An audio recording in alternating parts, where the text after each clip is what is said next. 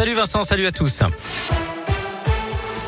Et la une de l'actualité, des perturbations à prévoir dans les écoles demain en cause une grève de plusieurs syndicats nationaux qui demandent notamment la revalorisation des grilles de salaire et une augmentation des taux d'encadrement.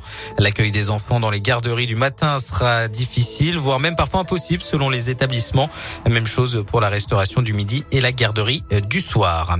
Un couple du Puy-de-Dôme mis en examen une semaine après la découverte du corps sans vie d'un homme d'une cinquantaine d'années dans un appartement de tiers. Les deux suspects ont été placés en détention détention provisoire hier, selon la montagne.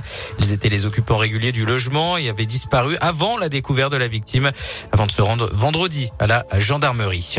Emmanuel Macron sur euh, TF1 et LCI mercredi soir. Le chef de l'État reviendra dans une interview sur ses cinq ans de mandat. Emmanuel Macron qui n'a toujours pas officialisé sa candidature à la présidentielle. Il répondra aux questions que se posent les Français, s'exprimera sur la manière dont il a vécu son quinquennat et sa vision de l'avenir. C'est ce qu'a précisé le groupe TF1 dans un communiqué. Une insulte à la mémoire de nos héros et de la nation. La réaction justement du président après les dégradations commises la nuit dernière au Mont Valérien près de Paris. Le monument qui rend hommage aux résistants et aux combattants français de la Seconde Guerre mondiale a été vandalisé avec une grande inscription anti-pass.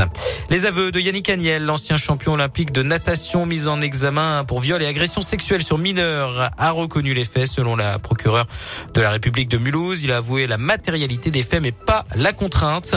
Notez que la victime présumée la fille de son ancien entraîneur, âgée de 13 ans au moment des faits. Lui en avait 24.